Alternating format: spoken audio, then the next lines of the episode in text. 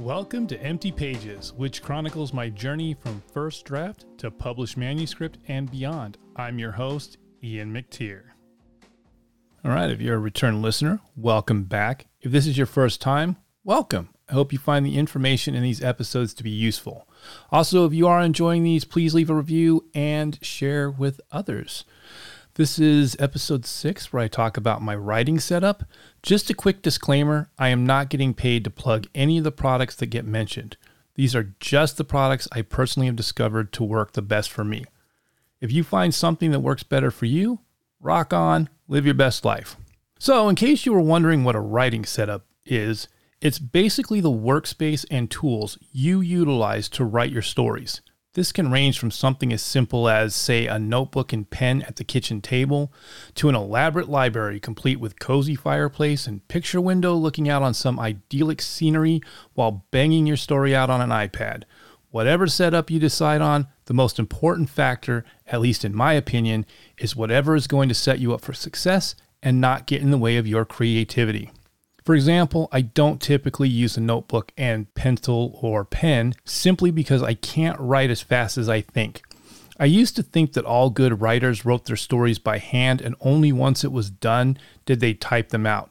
I don't know if that is actually true. It could be. Back in the day, it was probably easier and cheaper than messing up on a typewriter and having to start this page from scratch. All I know is that my hand would end up cramping up while trying to keep up with what my brain was telling me. To get a good visual for what I mean, imagine that I'm writing Star Wars A New Hope.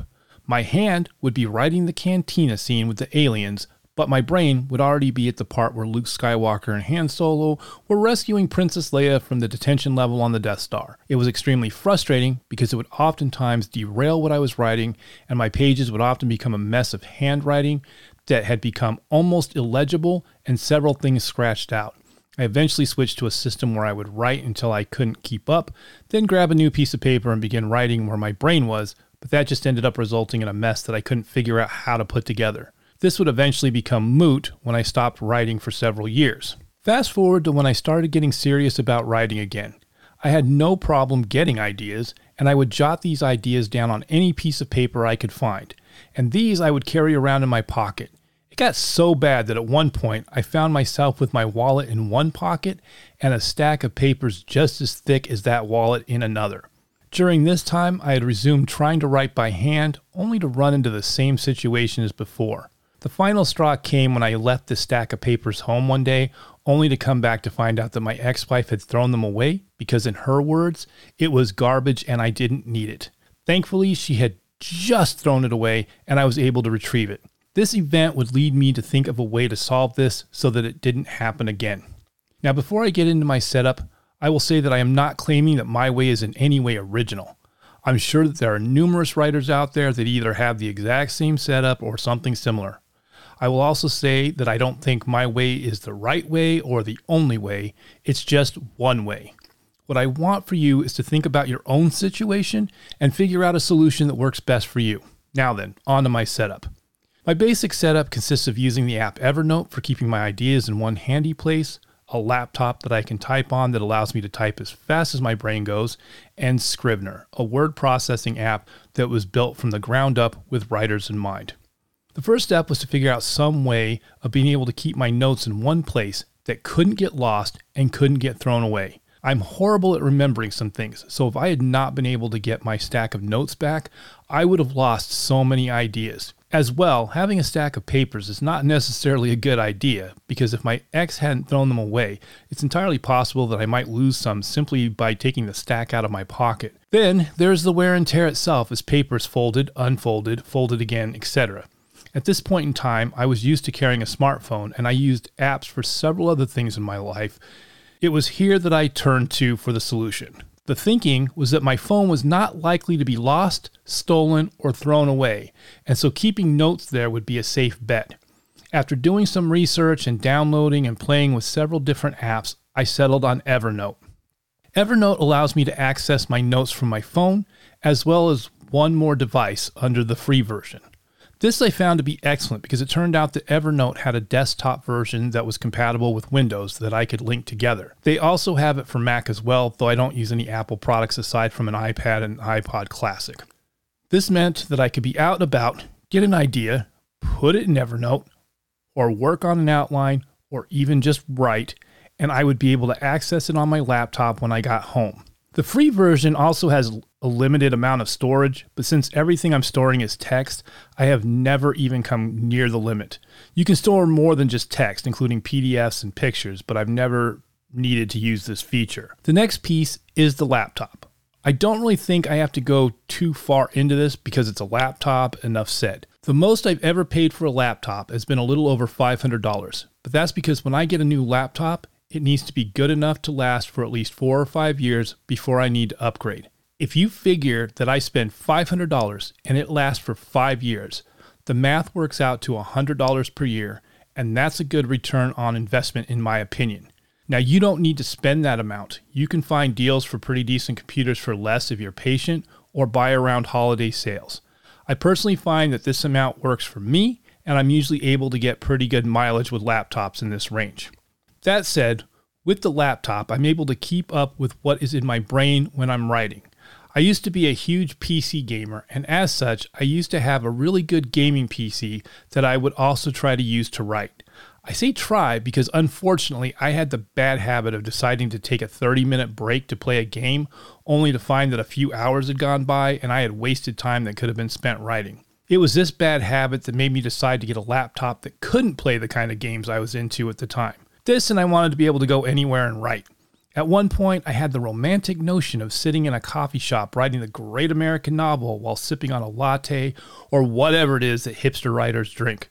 The problem was that I had and have no desire to write the great American novel.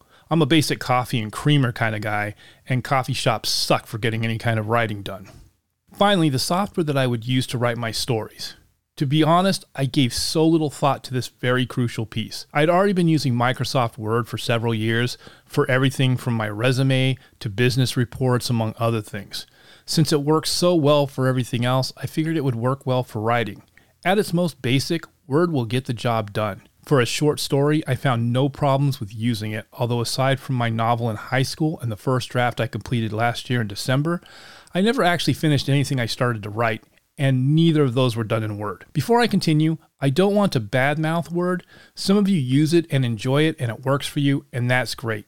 If it does, rock on. It's absolutely good at what it does. It just turned out not to work for me, although I wouldn't find that out until I got the idea for my werewolf novel.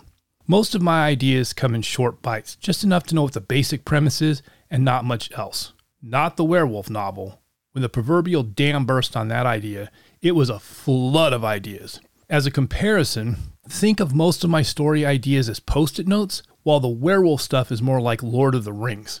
I quickly found that Word was not up to the task of keeping this stuff organized, and I would soon find myself with several Word documents open as I bounced back and forth between the different documents, trying to keep these ideas organized. It quickly got out of hand and frustrating, not to mention that having several Word documents open would begin causing my laptop to become sluggish. So, what was I to do? For a good two or three months, I struggled with using Word until I got so frustrated, I went to Google and typed software for writers or something similar into the search. I don't remember what all came up in the results, but Scrivener was among the top results, if not the top result. I saw that it had a 30 day free trial and I downloaded it. It was a little overwhelming at first, but after playing with it for a while, I started to see that it was perfect for me. I'm not going to turn this into a commercial for this product. If you want to know more about it, you can go to their website at literatureandlatte.com. However, here's what I found to be the highlights. For one, you can keep all the notes and writing in one file that you could access from a toolbar on the side. So no more multiple versions of the program needing to be opened.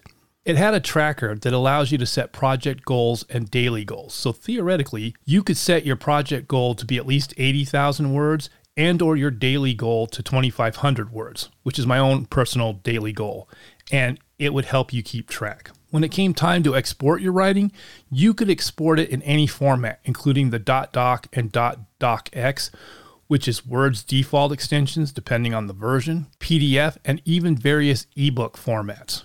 One of my favorite features is that you can go full screen and you can set it to be as dark or as opaque as you want. And what this does is it can help cut down the clutter. Now, me personally, I keep it completely dark, so all I see is the typewriter page looking screen in the middle.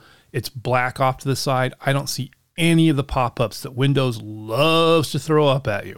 So it absolutely helps to cut down on distractions. And my absolute favorite feature has to be the full screen that's set up to mimic a page in a typewriter, meaning that when you start writing, you will, of course, start at the top of the page, and once it reaches the middle, it stays there, meaning your head is looking straight ahead instead of bent downwards as it would be in Word because new lines form at the bottom of the screen.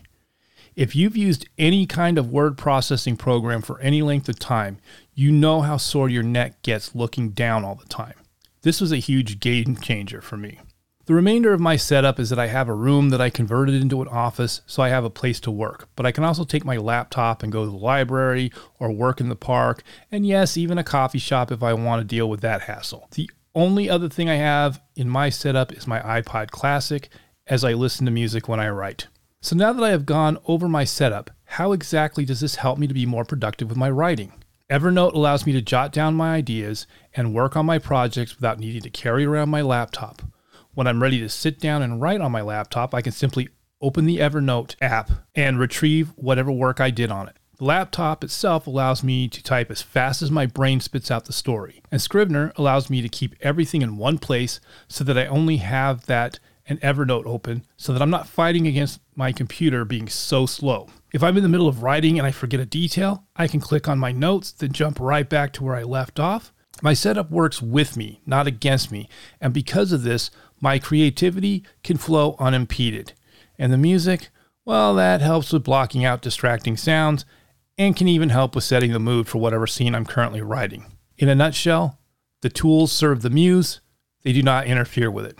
When figuring out your setup, make sure that you are striving to create a system that feeds your creativity or at the very least doesn't impede it. I hope this inside look helps you if you've been struggling.